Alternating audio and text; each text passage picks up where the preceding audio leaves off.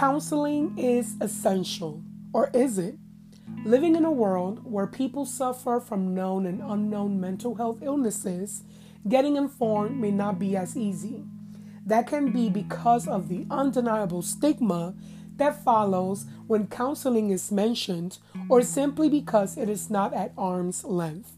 Counseling can be costly, and many believe that it is not necessary. What if I can change your mind through this podcast? We will be exploring many sides of mental health and its therapeutic powers through a modern day worldview. I will be speaking to different key people, counselors, those starting like myself, to the more seasoned and experienced, to offer the viewpoint on counseling. Join me in my journey as a young therapist trying to make it in a big world.